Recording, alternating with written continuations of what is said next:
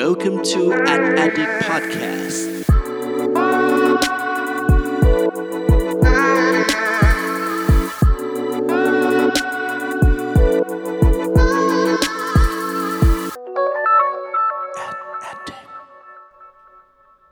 สวัสดีครับ ขอต้อนรับเข้าสู่ Addict Podcast ตอนที่ 11 กับผม เพิร์ดพงปิติภาสุขยืดครับ วันนี้นะครับสิ่งที่เราจะมาพูดคุยกันนะครับก็จะต่อเนื่องจาก episode ที่ผ่านมานะครับโดยที่เราจะยังอยู่นะครับกับเรื่องของ 9 mega trend ทั่วโลก ที่นักการตลาดจำเป็นต้องรู้ประจำปี 2019 นี้นั่นเองนะครับโดยครั้งที่แล้วเนี่ยเราได้มีการเล่าเทรนด์ต่างๆนะครับพร้อมยกตัวอย่างให้เห็นภาพเลยนะครับไปทั้งหมด 4 เทรนด์แล้วนะฮะเดี๋ยวทวนกันสั้นๆนะครับเทรนด์แรกเนี่ยคือการที่แบรนด์แล้วก็สื่อนะครับจะต้องเริ่มแสดงอุดมการณ์ให้ชัดเจนนะฮะว่าตนเองเนี่ยอยู่ฝ่ายไหน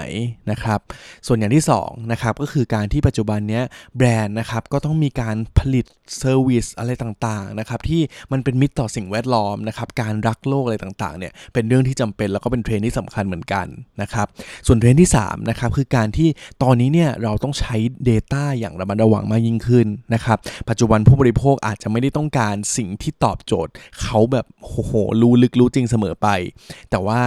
คนที่ทำหน้าที่เอา Data เข้าไปนะครับจะต้องดีแคลร์ให้ชัดเจนว่าเราจะเอาข้อมูลอะไรบ้าง แล้วเราจะเอาไปทำอะไรบ้างนะครับเป็นสิ่งที่ผู้บริโภคต้องการมากขึ้นนะครับและอย่างที่4นะครับก็คือเทรนด์ของ minimalism นะฮะตอนนี้ทุกอย่างเนี่ยเรื่องความง่าย ความไม่ต้องมีอะไรมากเนี่ยมันเป็นสิ่งที่ตอนนี้เนี่ยคนนิยมมากขึ้นนะครับดังนั้นเนี่ยเราจะเห็นเลยว่าไม่ว่าจะเป็นแบรนด์ต่างๆ ในการผลิตสินค้าและบริการ หรือว่าแม้แต่การปรับโลโก้ปรับ branding ให้แบรนด์เนี่ยเรียบง่ายมากขึ้น ก็เป็นที่นิยมมากขึ้นเช่นเดียวกันนะครับดังนั้นเดี๋ยวต่อไปเรามาดูกันนะครับว่า 5 เทรนด์ที่เหลือในวันนี้เนี่ยจะมีเรื่องอะไรบ้างครับ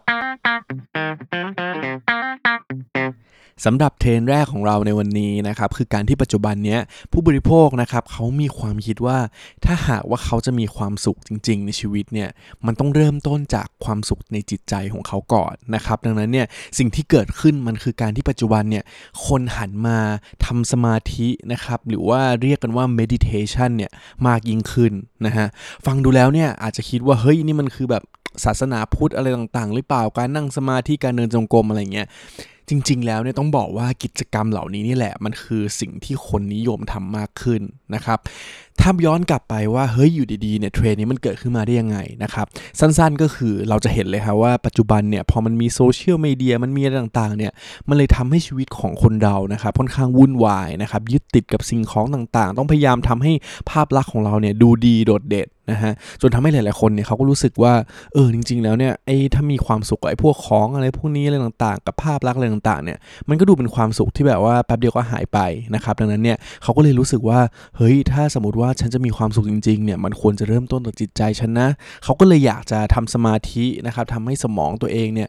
ปลอดโปร่งนะฮะสามารถคิดในสิ่งต่าง ๆ นะครับใจเย็นลงในต่าง ๆ นั่นเองนะครับโดยที่จริง ๆ แล้วเนี่ยสิ่งที่เกิดขึ้นนะครับจากเทรนด์นี้เนี่ยเราจะเห็นเลยครับว่า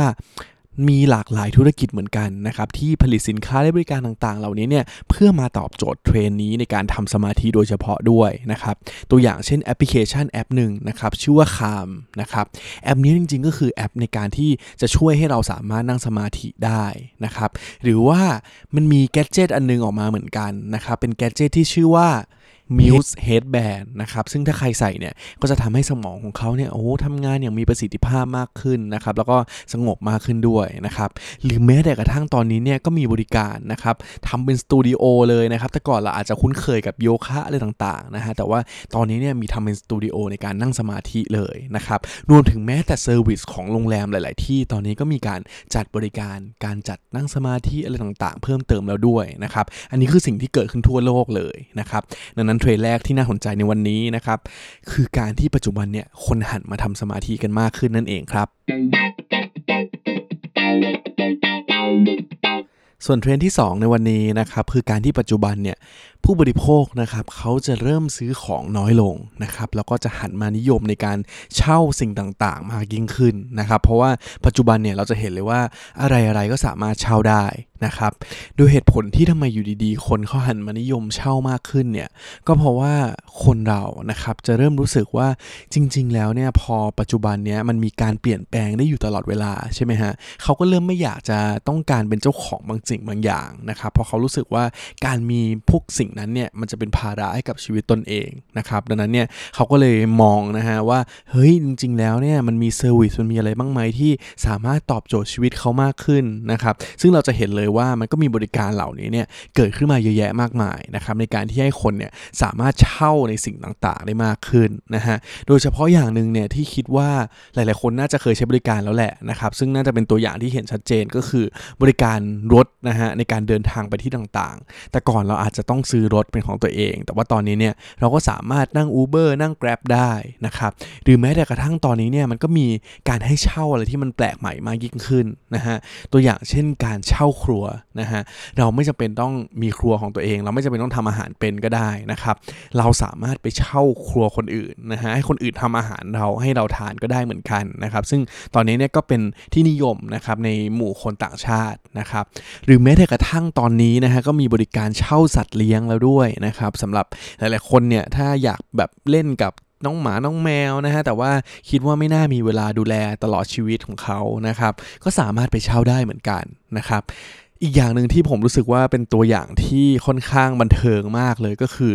การที่แบบว่าตอนนี้ถ้าเราจะเห็นเลยฮะจะมีข่าวชอบมีข่าวแปลกๆจากทางญี่ปุ่นนะฮะว่ามีการเช่าแฟนก็มีนะฮะหรือว่าเช่าครอบครัวก็มีเหมือนกันนะครับดังนั้นนี่เราจะเห็นเลยว่าตอนนี้เนี่ยโลกของการที่เราไม่จำเป็นต้องเป็นเจ้าของในบางสิ่งบางอย่างเนี่ยแล้วมีบริการเช่ามาให้คุณใช้เนี่ยมันเริ่มไปไกลจริง ๆ แล้วนะครับดังนั้นเนี่ยก็คือเทรนที่น่าสนใจเหมือนกันสำหรับเทรนที่ 2 ในวันนี้นะครับก็คือทุกสิ่งทุกอย่างเนี่ยสามารถเช่าได้นะครับ แล้วก็คนเราเนี่ยเริ่มอยากเป็นเจ้าของในสิ่งต่างๆ น้อยลงนั่นเองครับ สำหรับเทรนที่ 3 ในวันนี้นะครับก็คือการที่ปัจจุบันนี้เนี่ยในการทำความเข้าใจผู้บริโภคนะครับการทำความเข้าใจแบบผิวเผิน หรือว่าการสัมภาษณ์เนี่ยไม่พอแล้วนะครับแต่ว่าปัจจุบันนี้นะครับมันจะมีคำคำหนึ่งนะฮะชื่อว่า deep knowledge นะครับหรือว่า deep learning เนี่ยเป็นสิ่งที่นิยมมากยิ่งขึ้นนั่นเองนะครับ ถ้าพูดถึง deep knowledge หรือ deep learning เนี่ยคืออะไรนะฮะ ถ้าแปลความหมายเข้าใจง่ายๆเนี่ย มันก็คือความรู้เชิงลึกนะครับ หรือว่าการทำความเข้าใจการเรียนรู้เชิงลึกนะครับ ที่ปัจจุบันเนี่ย ถ้าสมมติว่าแบรนด์ต่างๆ เนี่ยจะทำความเข้าใจผู้บริโภคนะฮะ จากแต่ก่อนเนี่ยอาจจะมีการสัมภาษณ์ทำ interview ทำ focus group นะครับ แต่ว่าปัจจุบันเนี่ยพอมันมีเทคโนโลยีมันมีข้อมูลมันมีอะไรต่างๆ มากขึ้นเนี่ย การที่เราทำความเข้าใจโดยแบบข้อมูลเหล่านั้นเนี่ยอาจจะไม่พอนะครับ แต่ว่าต้องพึ่งเทคโนโลยีเหล่านี้มามากขึ้นนะฮะตัวอย่างหนึ่งที่ตอนนี้เนี่ยเราจะเห็นเลยว่ามันจะมีธุรกิจหลายธุรกิจเนี่ยเขานิยมใช้มากขึ้น แล้วก็เป็นเทรนที่ค่อนข้างเติบโตอย่างชัดเจนนะครับก็คือ neuro marketing นะครับหรือว่าการที่เขาทำความเข้าใจมนุษย์เนี่ยด้วยการใช้ ในแง่ของดูไปที่สมองเลยนะฮะว่าเส้นประสาทของเขาเนี่ยมีการทำงานยังไงบ้างนะฮะมีผลตอบรับมันมีการเคลื่อนไหวมันมีอะไรยังไงบ้างนะครับเพื่อดูว่าพฤติกรรมของคนเนี่ยมันเป็นยังไงความคิดของคนนะฮะเป็นยังไงนะครับซึ่งจริงๆแล้วเนี่ยเราก็จะเห็นเลยนะฮะว่าคนที่เขาเป็น expertise เนี่ยเป็นคนที่แบบเชี่ยวชาญในเรื่องของสิ่งต่างๆ พวกนี้เนี่ยยังค่อนข้างน้อยอยู่เหมือนกันนะครับโดยเฉพาะในไทยเลยนะฮะแต่ว่าถ้าหากว่าพูดถึงเครื่องมือนะฮะที่สามารถมาเนี่ยมาดู deep knowledge อะไรต่างๆ นี้ แล้วก็น่าจะเห็นมาสักพักหนึ่งแล้วนะครับ ก็ถ้าพูดถึงตัวอย่างเนี่ยน่าจะเห็นภาพกันมากขึ้นนะครับ ก็คือเทคโนโลยี heat map นะครับตัวอย่างเช่นเราสามารถดูได้นะฮะว่าการที่เราจะดีไซน์เว็บไซต์นะครับดีไซน์อะไรต่างๆ ขึ้นมาอันหนึ่งนะครับ แทนที่เราจะสอบถามเขานะฮะเราก็ใช้เทคโนโลยีนี้เนี่ยลองจับไปที่ตาเขาได้เหมือนกันนะครับว่าเฮ้ยสมมติเปิดหน้าเว็บขึ้นมาแล้วเนี่ยคนเขาจะมองไปที่ไหนเป็นจุดแรกนะฮะ คนเขาจะมองยังไงต่อ เขาใช้เวลาในการสเปนไทม์ด้วยดูรูปหรือว่าปุ่มไหนนะครับ สิ่งเหล่านี้เนี่ยมันก็จะสามารถช่วยในการพัฒนาดีไซน์ต่างๆ ให้มันมีประสิทธิภาพมากยิ่งขึ้นนั่นเองนะครับ แต่ว่าจริงๆ แล้วเนี่ยตอนนี้เนี่ยที่น่าสนใจก็คือเขาเนี่ย ไม่ได้วัดได้แค่สมองหรือว่าอะไรต่างๆเลยเหมือนกันนะครับ แต่ว่าเขาเนี่ยก็สามารถฟังเสียงได้ด้วยนะฮะ วันนั้นเนี่ยในวันวันที่มีงาน Trend Talk นะครับ พี่โมเล็กเนี่ยก็ได้มีการเปิดตัวอย่างอันหนึ่งนะฮะ ซึ่งเขาเนี่ยจะเป็นเหมือนแบบเสียงพูดของคนคนหนึ่งนะครับ แล้วเทคโนโลยีเนี่ยมันสามารถจับวัดได้เลยนะฮะว่าคนคนนั้นเนี่ยเขา พูดด้วยอารมณ์แบบไหนนะฮะกำลังโมโหอยู่หรือเปล่ากำลังแบบเศร้าอยู่หรือเปล่านะครับหรือว่ากำลังมีความสุขอยู่นะครับนั่นเราจะเห็นเลยว่าสิ่งเหล่านี้นะครับ deep knowledge เหล่านี้เนี่ยมันก็เริ่มน่ากลัวขึ้นเรื่อยๆเหมือนกันนะครับดังนั้นเนี่ยเทรนด์ที่เกิดขึ้นนี้นะครับก็จะเป็นสิ่งหนึ่งที่นักการตลาดควรให้ความสำคัญเหมือนกันนะครับสมมุติว่าแบรนด์เรานะฮะหรือว่านักโฆษณาหลายคนเนี่ยตอนนี้เราอาจจะมีการไปหาข้อมูลนะครับความเข้าใจผู้บริโภคหา insight ด้วยการทำ interviewดูข้อมูล Data ต่างๆ แล้วนะฮะแต่ว่าในอนาคตอันใกล้นี้นะครับเราจะต้องหยิบจับพวกเทคโนโลยีต่างๆ เหล่านี้เนี่ยมาช่วยเหลือเรามากขึ้นนะฮะไม่ว่าจะเป็นเทคโนโลยีในการศึกษาสมองนะฮะศึกษาเสียงศึกษาอะไรต่างๆนะฮะทั้งหมดนี้เป็นเทรนด์ที่สำคัญเหมือนกันครับ ส่วนเทรนที่ 4 ในวันนี้นะครับก็คือการที่ปัจจุบันนี้นะครับคนเราเนี่ยจะเริ่มขวนขวายนะครับในการกลับมามีประสบการณ์ร่วมกับมนุษย์อีกครั้งหนึ่งนะครับหรือว่า human interaction นั่นเองนะครับสิ่งที่เกิดขึ้นนะฮะ ทำไมมันถึงมีเทรนนี้เกิดขึ้นเนี่ยก็เพราะว่าปัจจุบันนะฮะพอทุกอย่างมันเริ่มเป็นเทคโนโลยีนะครับทุกคนเราเนี่ยก็เริ่มห่างเหินกันนะครับไม่ว่าจะเป็นอย่างใกล้ตัวเราเลยนะฮะพอมี Facebook มีอะไรต่างๆแล้วนะฮะบางทีเราก็ขี้เกียจนัดเพื่อนนะฮะคุยกันในนั้นก็ได้คุยกันในไลน์ก็ได้นะครับหรือแม้แต่กระทั่งตอนนี้เนี่ยมันก็ลามไปยังธุรกิจต่างๆนะครับไม่ว่าจะเป็นธุรกิจโรงแรมนะครับอาจจะเห็นกันว่ามีตัวอย่างหนึ่งนะฮะของประเทศญี่ปุ่นเนี่ยเขาจะไม่มีพนักงานที่โรงแรมเลยนะครับแต่ว่าใช้เป็นหุ่นยนต์ในการบริการนะครับจนตอนหลังเนี่ยก็เจ๊งเหมือนกันนะฮะไม่ค่อย work เหมือนกัน คือตอนแรกเนี่ยคนก็ wow ตื่นเต้นแหละครับแต่ว่าสุดท้ายแล้วเนี่ยพอเป็นหุ่นยนต์เนี่ยมันไม่สามารถตอบความต้องการของคนเราได้จริงๆนะฮะบางทีเนี่ยเราก็อยากคุยกับคนนะเนาะเราก็อยากจะเมาส์มอยอะไรบ้างนะฮะแต่ว่าถ้าคุยกับหุ่นยนต์ไปก็หลายหุ่นยนต์ก็อาจจะไม่เข้าใจ นะครับ ดังนั้นเนี่ยพอมันเกิดสิ่งนี้แล้วนะฮะมันมีงานวิจัยอันนึงเหมือนกันนะครับที่เขาระบุว่าพอคนเราเนี่ยอยู่กับเทคโนโลยีอยู่กับอะไรที่มันเป็นอัจฉริยะมากขึ้นเป็นหุ่นยนต์มากขึ้นเนี่ยมันทำให้คนเรานะฮะจะปฏิบัติต่ออุปกรณ์เหล่านี้เนี่ยเลวร้ายมากขึ้นเหมือนกันนะครับเพราะว่าเราจะไม่สนใจฮะว่ามันเนี่ย มีชีวิตหรือไม่มีชีวิต เพราะเรารู้อยู่แล้วว่ามันคือหุ่นยนต์มันไม่มีชีวิตแน่นอนนะครับดังนั้นเนี่ยเราก็จะพูดจะไม่ดีกับมันนะฮะทวีตมันไม่ค่อยดีเท่าไหร่นะครับอันนี้เป็นสิ่งที่งานวิจัยเขาเจอเลยนะครับเพราะว่าเขามีการทดสอบฮะว่าลองทำเป็นบอท นะครับพูดคุยตอบโต้นะครับกับคนนะฮะโดยที่อันนึงเนี่ยเป็นรูปหน้าหุ่นยนต์ อีกอันนึงเนี่ยเป็นรูปหน้าคนนะฮะคนเราเนี่ยจะพูดจาดีกับอันที่เป็นรูปหน้าคนมากกว่านั่นเองนะครับแต่ว่าถ้ากลับมาดูตัวอย่างใกล้ ๆตัวเรานะฮะอย่างในเมืองไทยนี้นะครับเราจะเห็นเลยว่าเกือบทุกธนาคารนะครับตอนนี้เนี่ยก็พยายามนะครับ ผลิตแอปพลิเคชันของตัวเอง แล้วก็เริ่มลดสาขานะครับ ซึ่งก็จริง ๆ แล้วเนี่ยก็มีหลากหลายคนอยู่เหมือนกันนะครับ ที่ค่อนข้างมี negative feedback สำหรับสิ่งนี้นะครับ เพราะว่าบางทีเนี่ยในการฝากเงินเนี่ยเขาก็ยังอยากจะพูดคุยกับคนอยู่เหมือนกันนะครับ บางทีเนี่ยเขารู้จักกับพนักงานที่ธนาคารเนี่ยเหมือนเป็นพี่เป็นน้องของตัวเองด้วยซ้ำนะครับ อันนี้ก็คือสิ่งที่เกิดขึ้นในไทยนะครับ ดังนั้นเนี่ยพอมันเกิดเทรนด์นี้ขึ้นมานะครับสิ่งที่เริ่มเปลี่ยนแปลงไปแล้วก็เริ่มน่าสนใจคือตอนนี้นะครับเมืองนอกเนี่ยเขาเริ่มส่งเด็กๆนะฮะเริ่มไปเรียนในสิ่งต่างๆ ที่มันต้องเป็นการลงมือทำมีปฏิสัมพันธ์กับคนมากยิ่งขึ้นนะครับ ตัวอย่างเลยฮะคือการซักผ้านะครับ เย็บผ้านะครับ เรื่อง social skill ในการพูดคุยอะไรต่างๆนะครับ การปลูกต้นไม้ห่อของขวัญนะฮะตอกตะปูนะฮะบอกทางล้างห้องน้ำอะไรเหล่านี้นะครับ เพราะว่าเขาเนี่ยรู้สึกว่าถ้าตอนนี้ลูกของเขาทำสิ่งเหล่านี้ไม่เป็นเนี่ยมันจะเริ่มอันตรายต่ออนาคตแล้วนะครับดังนั้นอันนี้ก็เป็นเทรนด์หนึ่งที่น่าสนใจเหมือนกันนะครับแล้วก็ในไทยเนี่ยจริงๆ อาจจะยังไม่ค่อยได้พูดถึงเรื่องนี้กันเท่าไหร่นะครับแต่ว่าคิดว่าน่าจะเป็นเทรนด์หนึ่งที่สำคัญ แล้วก็ควรทำความเข้าใจกันดูครับ และเทรนด์ที่5นะครับเทรนด์สุดท้ายในวันนี้เนี่ยก็คือการที่ปัจจุบันนะครับในการนำเสนอสินค้าและบริการอะไรต่างๆเนี่ยโลกของการเชื่อมต่อดิจิทัลแล้วก็ physical เนี่ยมันเริ่มเป็นมาตรฐานปกติแล้วนะครับเพราะว่าเราจะเริ่มเห็นนะฮะจากหลาย ๆเคสนะครับว่าถึงแม้ว่าเขาอาจจะมีการทำธุรกิจในโลกออนไลน์นะครับตัวอย่างเช่น Amazon เนี่ยเขาก็ได้มีการเปิดช่องทางในการซื้อของเขาผ่านทางโลก จริง ๆ เหมือนกันนะครับชื่อว่า Amazon Go นะฮะก็จะเหมือนเป็นซูเปอร์มาร์เก็ตเป็นอะไรต่างๆ เลยนะครับที่ให้คนเนี่ยเข้าไปเหมือนแบบเหมือนไปเดินห้างนะครับจับจ่ายใช้สอย แต่ว่าของในนั้นเนี่ยก็เป็นของที่อยู่ในเว็บของ Amazon นั่นเองนะครับโดยที่เวลาคนไปเดินเนี่ยเขาก็จะเห็นด้วยว่าเฮ้ยสมมติว่ามีคนรีวิวของอันไหนดีนะฮะเขาก็จะมีจัดเป็นเชลฟ์เลยนะครับก็จะรู้ด้วยว่าจริง ๆ แล้วเนี่ยคนเขาชอบอันไหนกัน แต่ว่าข้อดีของมันก็คือคนเนี่ยเขาสามารถไปจับของจริง แล้วก็มีประสบการณ์จริงได้ด้วยก่อนที่เขาจะตัดสินใจซื้อนะฮะซึ่งบางคนส่วนใหญ่เดินที่ Amazon Go แต่ว่าก็กลับไปสั่งใน Amazon อยู่ดีนะครับอันนี้เนี่ยมันก็คือการเชื่อมต่อประสบการณ์นะครับในโลกของ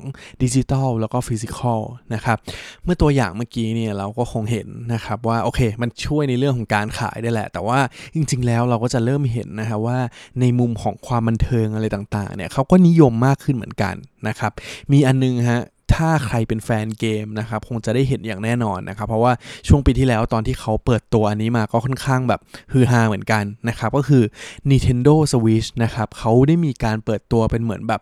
กล่องกระดาษนะฮะแต่ว่ากล่องกระดาษนั้นเนี่ยมันคืออุปกรณ์ในการที่ให้สามารถเล่นเกมได้อย่างมีความสนุกสนานมากยิ่งขึ้นนะครับชื่อว่า Nintendo Labo นะฮะไม่ว่าจะเป็นเกมในการตกปลานะครับในการขับรถอะไรต่างๆนะครับเพียงแค่เอากล่องพวกนี้เนี่ยมาต่อแล้วก็เชื่อมต่อเข้ากับเกมนะฮะด้วยเนี่ยโลกดิจิตอลเชื่อมกับ physical เนี่ยครับก็จะสามารถเพิ่มความบันเทิงได้เหมือนกันนะครับดังนั้นเนี่ยถ้าสำหรับนักการตลาดหรือว่านักโฆษณาคนไหนเนี่ยเขายังคิดอยู่ว่าเฮ้ย ถ้าเขาจะทำออฟไลน์ก็ต้องออฟไลน์นะฮะจะทำออนไลน์ก็ต้องเป็นออนไลน์เนี่ยตอนนี้เนี่ยมันมันถึงยุคที่ไม่ใช่โลกแบบนั้นแล้วนะครับ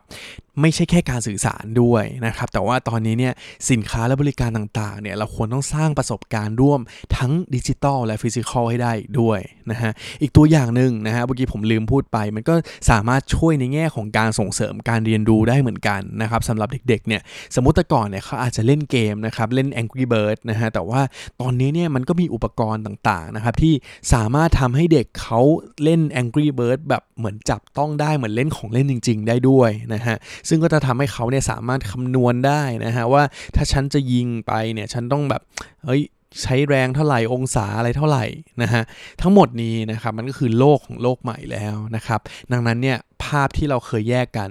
ผมย้ำอีกทีว่าให้ลืมมันไปนะครับ แต่ว่าตอนนี้เนี่ยทุกๆอย่างเราต้องสร้างประสบการณ์ร่วมให้ได้นะครับ ระหว่างดิจิทัลและ physical นั่นเองครับ และนี่คือ 5 เทรนด์ที่เหลือนะครับ จากทั้งหมด 9 mega trend ทั่วโลกที่นักตลาดจำเป็นต้องรู้ประจำปี 2019 นี้นั่นเองครับ ก่อนจะจากการในวันนี้นะครับ ขอทวนสั้นๆนะครับส่งท้ายเลยนะฮะว่า 5 เทรนด์ที่เราพูดในวันนี้เนี่ยมีเรื่องอะไรกันบ้างนะครับเทรนด์แรกนะครับคือการที่ตอนนี้เนี่ยคนเขาหันไปทำสมาธิกันมากขึ้นนะครับ เพราะว่าเขาเชื่อว่าความสุขที่แท้จริงเนี่ยคือความสุขทางใจของเขานั่นเองนะครับ